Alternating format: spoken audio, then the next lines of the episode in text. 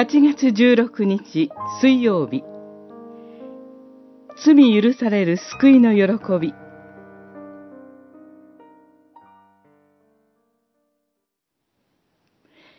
喜び祝う声を聞かせてください。あなたによって砕かれたこの骨が喜び踊るように。詩編51編10節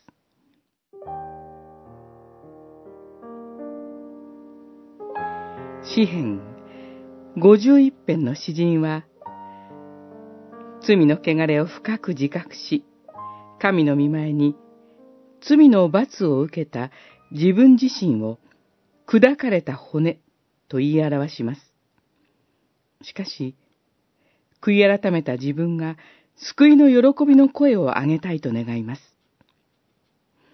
喜び祝うという言葉は、ヘブライ語原文では、二つの異なる喜びという言葉を重ねています。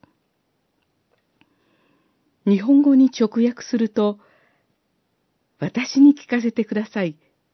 大きな喜びと信仰の喜びをとなります。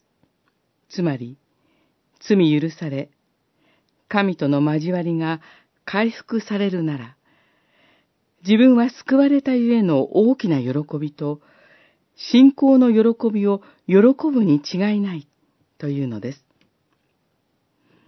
この短い説には、三つ目の喜びがあります。この喜ぶを、新共同訳聖書は、喜び踊るとうまく訳しました。なぜなら、この喜ぶというヘブライ語には、積み上げるや、浮かれて興奮するという意味が含まれるからです。すなわち、砕かれた骨は一つ一つ積み上げられ、再構築されて、踊るほどの喜びに満たされるということでしょう。